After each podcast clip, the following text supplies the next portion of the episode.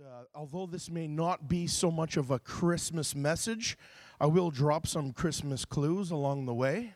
And we're going to get more into the thick of it uh, next week. But, uh, you know, if I'm going to talk about the glory with you, um, I'm going to maybe have to start out with a couple of definitions, just so that we're, we know we're all talking about the same thing here. Um, and it's, it's good that if I give you a definition, that I find something in Scripture that backs it up. You know what I'm saying? This is a word. Uh, this is a word church. We're a faith church, but your faith has to be in the word because the word is true. There's a lot of people believe things that aren't true. That's what you call make believe. It doesn't make it happen, doesn't make it work, it doesn't pan out. But when you put your faith in the eternal word of God, it does indeed pan out something does shift and change. The miraculous does get released. And so that's my testimony to you. And so let's just start off with Moses. Moses was a guy, come on, he's a prophet, he's a deliverer, he's a national leader. And uh, it's interesting, Moses had this phenomenal relationship with God. You know, and at one point in his walk with God, he's getting to the end of the book of Exodus. So it's getting to the end of his part of the story, he just blurts out, Show me your glory. And, and, and, and we think about how he said that, but actually he says, I beseech you, show me your glory. And that's, you know, when you're having to beseech somebody, that's almost like the same word as beg. And I don't like to beg God. You know what I'm saying? But there is a time in your life where it, it, it, you have to cry out to God. And this is what Moses wasn't crying out for. He wasn't crying out for a healing. He wasn't crying out to be delivered from his enemies. He found out what the real thing that he ought to be crying out for is the very glory of God. And that's what he decided with all of his hearts. That's what he decided he would break all protocol and say, I want to see it. They knew if they saw it, they'd die, but he didn't care. You know, David said, your loving kindness is better than life. If I can just touch that loving kindness, lay a hold and have a glimpse of your loving kindness, it's better than this life, anyways. Come on. What could happen? you know? And think about it, right as Moses is saying, Show me your glory, in the same chapter or the chapter before, the scripture talks about how God would meet Moses at his own tent. So we know the Ark of the Covenant is where the presence of God would be. But did you know that Moses had his own tent outside of the camp and he'd go there to meet with the Lord? And the glory of the Lord would descend there in a pillar of cloud. And so he would meet with him in his tent. Isn't that interesting? But he met with him in a pillar of cloud. And, and, and, and uh, so a lot of times we'll, we'll talk about a few scriptures where the glory of cloud is almost equated to the uh, the glory of God is almost equated to the cloud that accompanies it. But that cloud is really there to shroud the brilliance and the magnificence of the light within. Of the person in the middle of that cloud. It's there for your own protection. And Moses is saying, I want to see beyond the cloud. I like the cloud, it's awesome, but I know you're in that cloud, and I want you. Show me who you are in that cloud. And then the Lord says, You want to see my glory? I'll show you my goodness. So the glory of God is the goodness of God. Come on, I like that. Come on, you ask God to show you His glory. He's not going to show you His badness, He's going to show you His goodness. Come on, He's going to show you He's good. He's morally good. His character is good. If He writes a check, He's got the money in the bank. Come on, it's a good check. If he says it, it'll come to pass. And so, this is what happens in the next chapter where this meeting takes place. Because the Lord warned him, I can only show you my back parts. Otherwise, you're going to be completely eviscerated. You know, it's like, okay, I'll take the back parts, you know? And so, in Exodus 34 5 and 7, then the Lord came down in a cloud and stood there with him, and he called out his own name, Yahweh. So he starts declaring words to him. And then the Lord passed in front of Moses. You see, this is where he comes out of the cloud, calling Yahweh, the Lord, the God of compassion and mercy. I am slow to anger and filled with unfailing love and faithfulness. I lavish unfailing love to a thousand generations. I forgive iniquity, rebellion, and sin, but I do not excuse the guilty. I like that. You might think that that's a, like, that's weird two things to say together. You forgive it, but you don't excuse it. What he's saying is, I'm not going to sweep it under the carpet. We got to deal with it. I'm not going to, I'm not, you know, I'm not because you think you're cute, I'm just going to forget that happened. Right? We got to deal with this. But I will forgive it.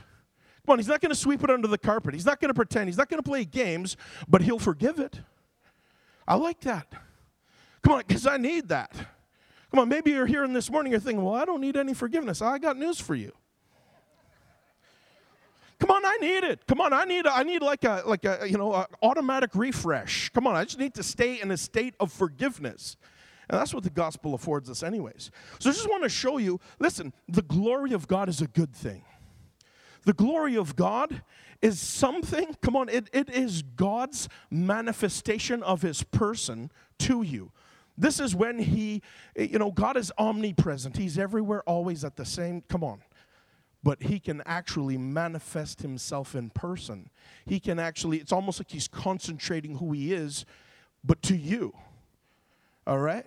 And so the, the words that are used to uh, describe the glory of God by definition are words like heaviness and weightiness. You know, there's bad weightiness and heaviness, but there's also good heaviness and weightiness. Come on.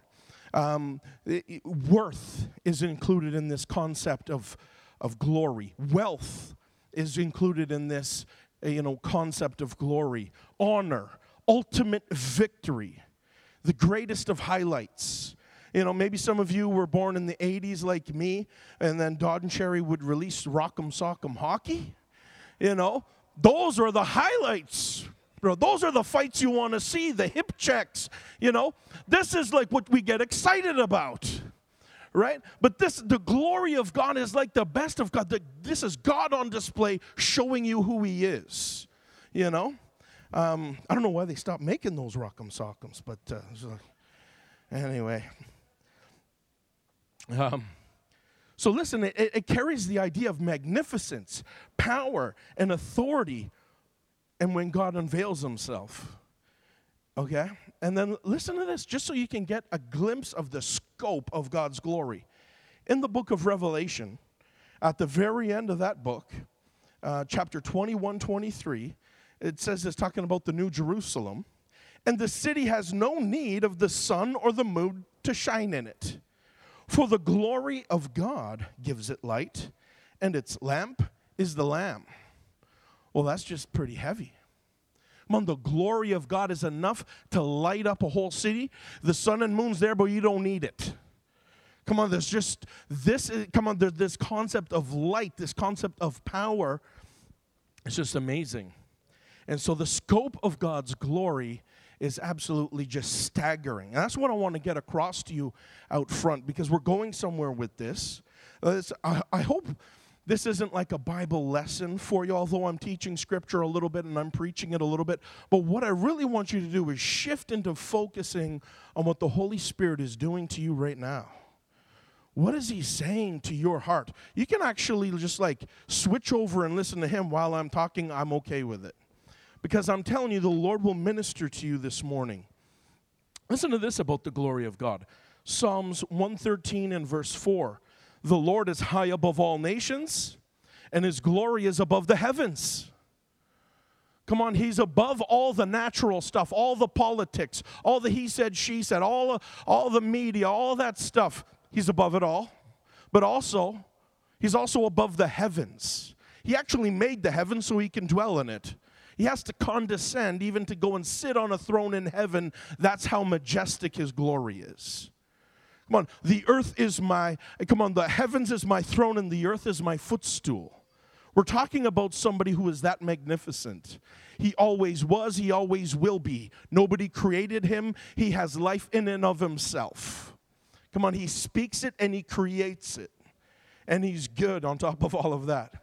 And so, just to get a sense of how awesome his glory is, I want to build your faith because he has a purpose and he has a hope for glory. Come on. The all of who he is, he has a hope for who he is, and it involves you. In Exodus uh, chapter 40, uh, 34 and 35, Moses is, uh, he just completes building the tabernacle or the tent, and the glory of the Lord filled the tabernacle. And then Moses could no longer enter the tabernacle because the cloud had settled down over it, and the glory of the Lord filled it. So the glory of the Lord is something that can fill a place, can fill a space, can fill a tent. And it can be so amazing and so out there, so other, that this, you just can't even do anything anymore. Come on, it's all done. And so we see this when Moses dedicates the temple, uh, the tabernacle. We see this also when Solomon dedicates the temple. Look at this in 1 Kings 8 10 and 11. When the priests came out of the holy place, a thick cloud filled the temple of the Lord, and the priests could not continue their service because of the cloud, for the glorious presence of the Lord filled the temple of the Lord. It's amazing that God had ordained the service for priests to conduct, but then went and short circuited the whole deal by showing up himself, rendering it not essential anymore. When His presence is there, you don't need the religion, you don't need the ritual. You don't need to go through the motions if His presence is in your life. What? Why would, why would He ruin His own service? Come on. Uh, that's what I want. Come on, that's what I want today. I want the presence of the Lord to move in you, through you, and to you to such a degree that all the religious concepts and all this stuff just gets blown out of the water and you realize it's just Him and you and His love. So, this is how the glory of God manifests on the earth. But there were some prophets, you know, that, that actually got a glimpse of God's glory in the heavens also. And so uh, Isaiah is one of those fellows. So in chapter 6, Isaiah says, In the year that King Uzziah died, I saw the Lord sitting upon a throne, high and lifted up, and the train of his robe filled the temple. Just imagining that, start to feel real good. And above him stood the seraphim. Each had six wings. With two he covered his face, and with two he covered his feet, and with two he flew around. And one called to the other and said, Holy, holy, holy is the Lord of hosts. The whole earth is full of his glory. There we see glory again. And the foundations of the thresholds shook at the voice of him who called, and the house was filled with smoke. Even in heaven, Come on, the place gets filled up with smoke and cloud, and the train of his robe fills the temple, and seraphim are shouting back and forth, and the whole place is shaking. How do you shake heaven? It's spirit. Come on. Come on, it's just so amazing. Ezekiel saw something very similar and he saw the chariot of God and everything else. Check that out. Just flip open to Ezekiel, read chapter 1, and if that's not enough, read chapter 8. It's a very similar description of God's glory in heaven. All right?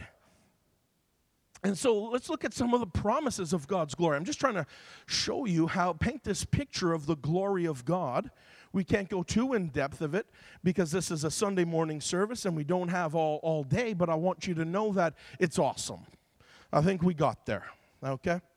But there are some promises that God made concerning his glory.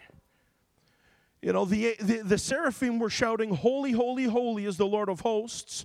The whole earth is filled with his glory.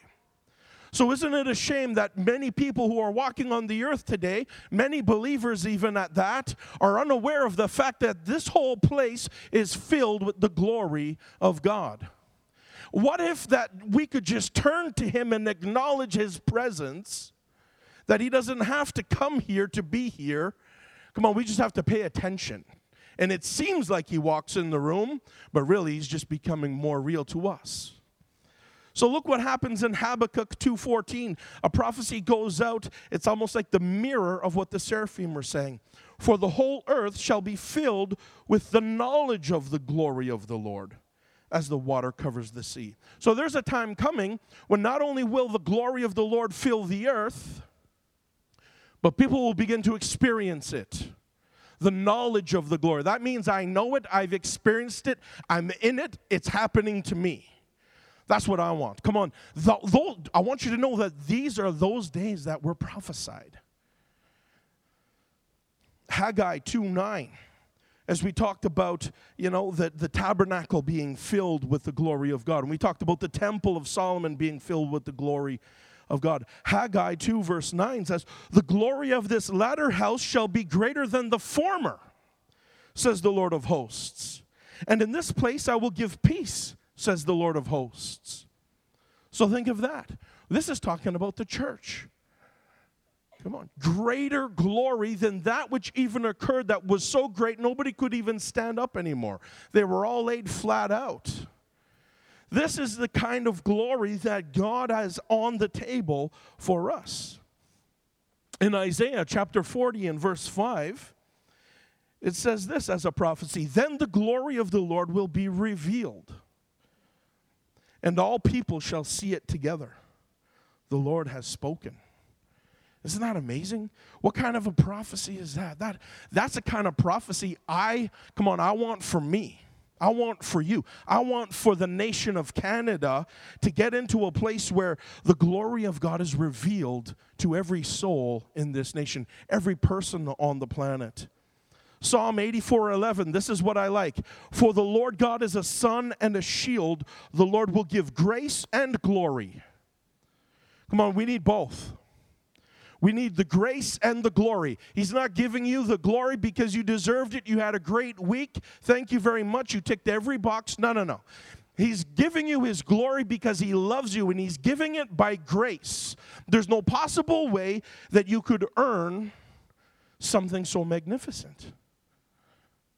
So he gives it by grace. I will give you grace and glory, and no good thing will I withhold from you that walks uprightly. And so all of these prophecies, they culminate not in just an event where smoke fills a room. They don't culminate where somebody, you know, all, all these kinds of amazing things happen. Those are awesome. But these culminate in the person of Jesus Christ. This is when the Lord reveals his glory in Jesus. Come on. And so in Luke chapter 9, verses 28 and 36, we see this here. Now, about eight days after these things, he, Jesus, took Peter and John and James, and he went up to a mountain to pray. It's good to pray. And as he was praying, the appearance of his face was altered, and his clothing became dazzling white. And behold, two men were talking with him Moses and Elijah.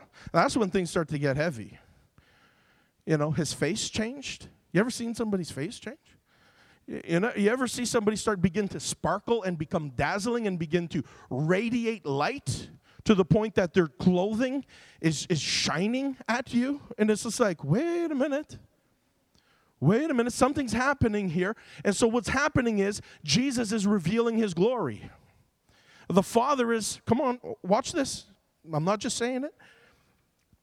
Verse 31 Who appeared in glory and spoke of his departure. He's talking about the cross here, which he was about to accomplish at Jerusalem. Now, Peter and those who were with him were heavy asleep. They went into a stupor. But when they became fully awake, they saw his glory and the two men who stood with him. And as the men were parting from him, Peter said to Jesus, Master, it is good that we are here. Let us make three tents one for you and one for Moses, and one for Elijah, not knowing what he said. He was in such a stupor. He's like, let's just make some tents. You know, I don't know when the last time I was in a stupor and I decided to make some tents, but this will happen to him. And as he was saying these things, a cloud came and overshadowed all of them, and they were afraid as they entered the cloud. Come on, you want to enter that cloud, my friends. And the voice came out of the cloud saying, This is my son, my chosen one, listen to him. Come on. And when the voice had spoken, Jesus was found alone, and they kept silent and told no one in those days of what they had seen. So, the glory of Jesus is that he's endorsed as the very Son of God. And they saw it. Later, Peter was saying, Look, he's writing a letter to the church, and he's like, Look, guys, I'm not telling you uh, cunningly devised fables. I'm not telling you fairy tales, guys. I saw his glory. I saw him change before my very eyes. I saw him one way in one minute, and another minute, the Lord opened my eyes, and I saw him bright shining as the sun. I was so discombobulated, I thought I'd make some tents. Come on. This is Jesus. It's just awesome. And John had a report in, in, in his recount of the gospel, and he said, The Word was made flesh and dwelt among us, and we beheld his glory the glory as of the only begotten of the Father, full of grace and truth. So again, John was there, he saw the same thing. I beheld his glory. This is his testimony. This is what he has to stand before God and give an account for. And he has to tell us that I saw his glory. I beheld him. Come on. I love it. Lord, that we would behold your glory today. Yes, Lord. In Hebrews 1, verse 3, the author writes, He, talking about Jesus, He is the radiance of the glory of God and the exact imprint of His nature. And He upholds the universe by the word of His power. After making purification for sins, He sat down at the right hand of the majesty on high. There we have it again that Jesus is not only the manifestation of the and, and the fulfillment of the glory of God, but he is the radiance of it. He is the best part of the glory of God, if there is such a thing. He's that sparkle at the edge of the light. Jesus is the best part of the glory of God. So we have the scriptures saying that the Father is the Father of glory, the Holy Spirit is the Spirit of glory, but Jesus is the brightness of the glory, the glory personified. Jesus embodied to the utmost every word of what God told Moses he was on the mountain compassionate, slow to anger, forgiving, good. That's Jesus. Think about what he did as he walked around town. Ask the woman who was caught in adultery and everybody in town wanted to stone her.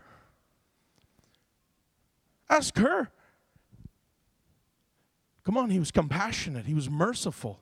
He looked at her and he's like, okay, well, the first of you that's without sin, you cast the first stone. Go ahead.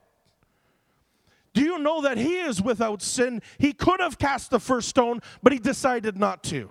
He decided on mercy. He decided on compassion. He decided on another chance. Come on, that's the kind of God I serve. He's good. And we need come on, we need uh, we need to represent Jesus as that to the world. Here's the thing about the glory. Jesus walked around town healing, healing the sick, blind, the deaf, the mute, people that had demons, he cast the demons out. He cast out 5,000 demons out of one madman, and apparently the next morning, he was ready to go to work. He was normal. He said, Go back to your family. Come on. And, and, and so he did all these amazing things. And these were glimpses of his glory, these were clues. Come on, he raised the dead, he cleansed the leper. Those who hadn't walked in their whole life, he's like, Go ahead, get up and walk. He, he released prophecy after prophecy. He discipled 12 men. Come on, he, come on, he was. He was just amazing in his earthly ministry. But that did not all culminate. The fullness of God's glory was not yet revealed until he got to the cross. The glo- see, the thing is, Jesus is the brightness of the glory of God. And, and the brightest moment of the glory of God is when he was on that cross, my friends. Look what he said in, in, while he was praying in the Garden of Gethsemane. In John 17, he says, And now, Father, glorify me in your own presence with the glory that I had with you before the world existed. Come on, he was the lamb that was slain before the world existed. He was talking about, let's do this, let's go to the cross. And so, all what he suffered when he sweat blood, when he was betrayed with a kiss, when he was falsely accused, when he had a false trial and a kangaroo court and a show trial, and, and, and, and the injustice that he suffered there, when he was slapped in the face and he was punched and he was, they spit in his face. This is when the glory of God was on full display. He was whipped and scourged. He was stripped naked and humiliated. You call that glory? Listen, if the devil would have known what he was doing when he did it, he never would have done it. He never would have orchestrated the whole cross. Because the devil can't understand the goodness of God. He can't understand the love of God. He can't understand the glory of God. The greatness of God is shown in this moment of suffering and brokenness and humiliation because that's the only way he could reach someone like me. The only claim I have to Jesus is not my good behavior. My claim to Jesus is the cross that I deserved. And it's at that cross I get to lay a hold of him in his glory. He endured the crown of thorns. His beard was plucked out. Come on, he was made to carry his own cross, the very instrument of his death. His nails were, you know, nails were driven into his hands and feet. He was taunted and ridiculed, rejected. He was traumatized, he was asphyxiated, and he was hung up before his own people. And guess what? He was misunderstood. He was pierced with a spear. And this is the best of Jesus. Because this is Jesus in his love. This is Jesus is exactly fulfilling everything that God told Moses on the mountain. This is me and my compassion. This is me and my mercy. He didn't have to do that. He said, I could call ten thousands upon ten thousands of angels. I can, I can fold this whole thing up if I want to. But no. Because in Hebrews 12, 2, it says, Looking to Jesus, the author and finisher of my faith, who for the joy that was set before him endured the cross and despised the shame. That's the glory of God. Why? Why?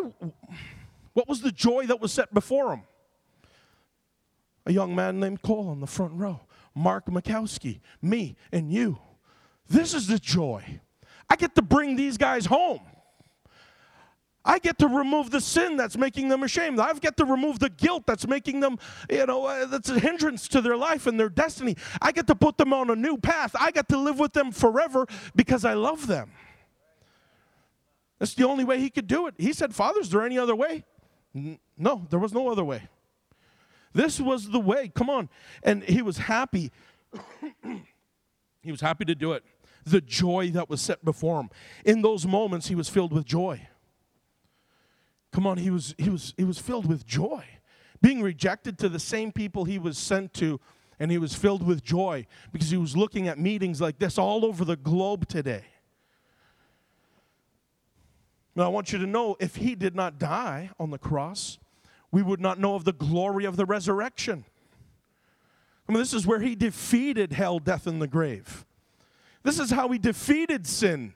The scripture says, He who knew no sin became sin, so that we that didn't know righteousness could become the righteousness of God in Christ Jesus. He became sin and died as sin to finish sin from having any say so in your life. And we get to receive him as such. The devil couldn't figure it out. He couldn't do the math on that. Half the church can't do the math on it, but I'm telling you, you just have to receive Jesus. There's a glory in the resurrection. Paul said, Oh, that I may know him in the fellowship of his sufferings and in the power of his resurrection. We need to know the both. Come on. I don't just want to, I want to suffer and I want the victory. Come on, Jesus isn't dead anymore. Jesus isn't on the cross anymore. Jesus is not just raised from the dead, he's ascended into heaven and he's seated on the throne and he's just doing fine. Thank you. He's the head of the church. He's the Alpha and the Omega, the beginning and the end. He's been glorified, he's been coronated. He's the King of kings and Lord of lords, and he's coming soon. I'm going to be ready. Come on. I want to stay ready. Come on. Come on, Jesus. Listen, this is why the veil was torn at that moment. Because the veil in the temple kept the people safe because the glory of God in there uh, uh, only a high priest. So you had to be born of a certain family, within a certain tribe, within a certain nation, and only one of those family members once a year could go into this place that was so holy that he might not come out if he goes in. And there was a veil. There were two veils that separated it. But when Jesus died, that veil was torn open. This is because the glory of God is being revealed to us. That was the sign and the wonder that the glory is being revealed. The glory of God is in Christ Jesus, what he did for us on the cross. And so we don't have to go any further than that. We don't have to get any fancier than that. We just need Jesus. We just need Jesus. We just need the Holy Ghost. And so the whole idea here is we just need to receive him. And that's the name of the message the hope of glory. We don't just get to, wow, that's really cool what he did. The message is in Colossians 1:27, to whom God would make known what is the riches of the glory. You want to know what the riches of the glory is?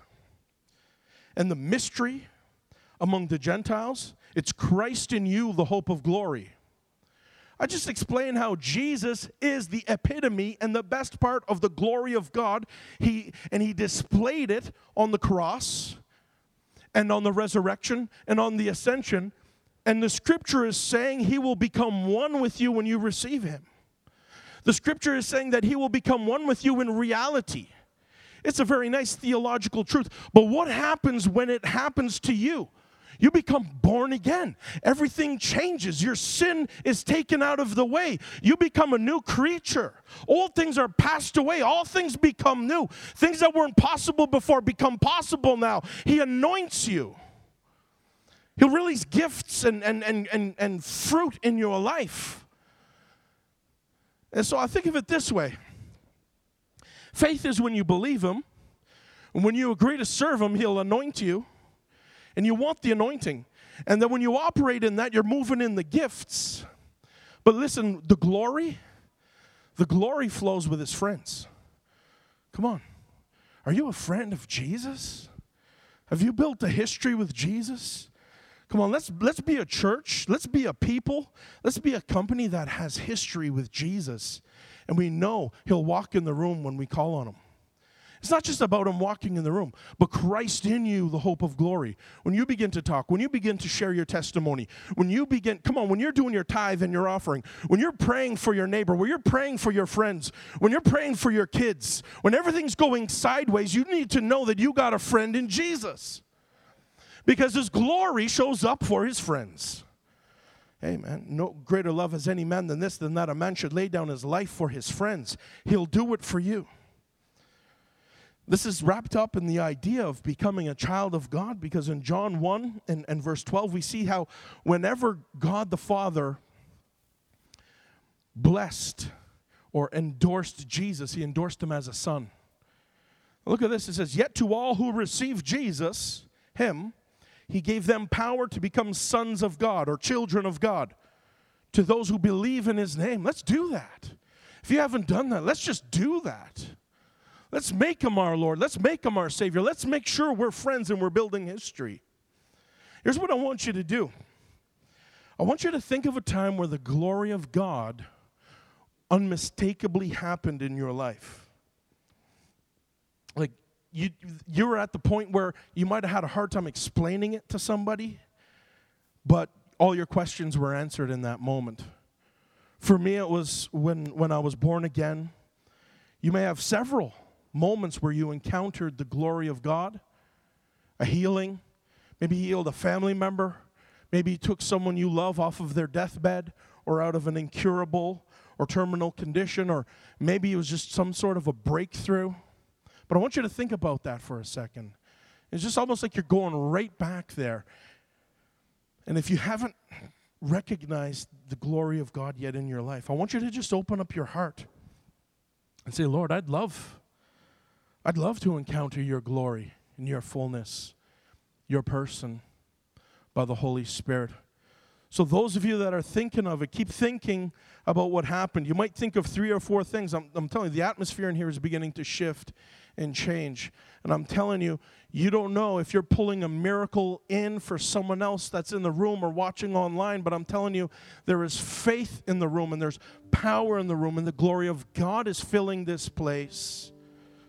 And what He's done for one, He'll do for another. Come on, we've seen so many miracles. But I'm telling you, the greatest miracle is living forever with Jesus. Come on, having your sin forgiven, being born again. But I want you to know right now, some of you probably feeling light in your body, almost like, hey, I feel like I'm about to float. That's the glory of God is touching you. Go ahead, Lord. Do it again. Heal, save, deliver, set free. So I want to talk to you about one more thing. When Isaiah encountered the very glory of God in Isaiah chapter 6, he was so moved by what he saw, he became aware of his own unworthiness. He became aware that he was a man of unclean lips. He'd been a prophet for five chapters. But he recognized that he, he did not he did not have what it takes to stand before that glory. If you feel that way, that you are undeserving, well, that's good. That's the beginning of faith. Because we can't. But we can experience His glory by His grace because He loves you. And so you can, if, if there's particular sin that you're thinking of, if there's there's a particular instance or unforgiveness that you're thinking of, that you maybe feel if, if if you were to see the very glory of God the way Isaiah did, you might have to say the same thing. I want you to know that you can have forgiveness today. You could be set free today. The things that I told you about Jesus and what he did on the cross, that was the penalty being paid for sin. And so you can receive that very same Jesus who died for you, and you can turn from sin. Come on, when you're in the presence of God like that, you don't need anybody to bring you through a checklist to see what you did wrong. It becomes glaringly apparent, you know? There's no masking it. And so, Lord, I just ask you to just release the level of conviction necessary and maybe you feel like you've backslidden. Maybe you feel like you've been there, but it, you, there's been a departure and you're just not walking with Him. I'm telling you, today is the day He will restore you. He will restore you. He will, come on, He'll even restore the years that you wasted. So, at this time, I'm just going to ask um, for the folks that are here, if you would just stand.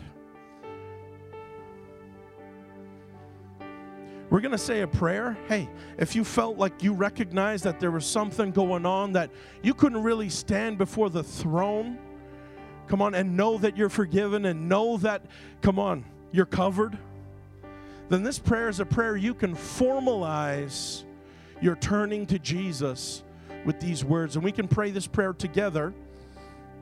All right, all together. Jesus, thank you for paying the price for my salvation. I ask you to forgive me of every sin. I repent and I'm purposing to change the way I think and live. I accept you as my Lord and Savior. Jesus, help me learn about you and to grow in this kingdom lifestyle. I declare you're my Lord and my Savior. Thank you for receiving me.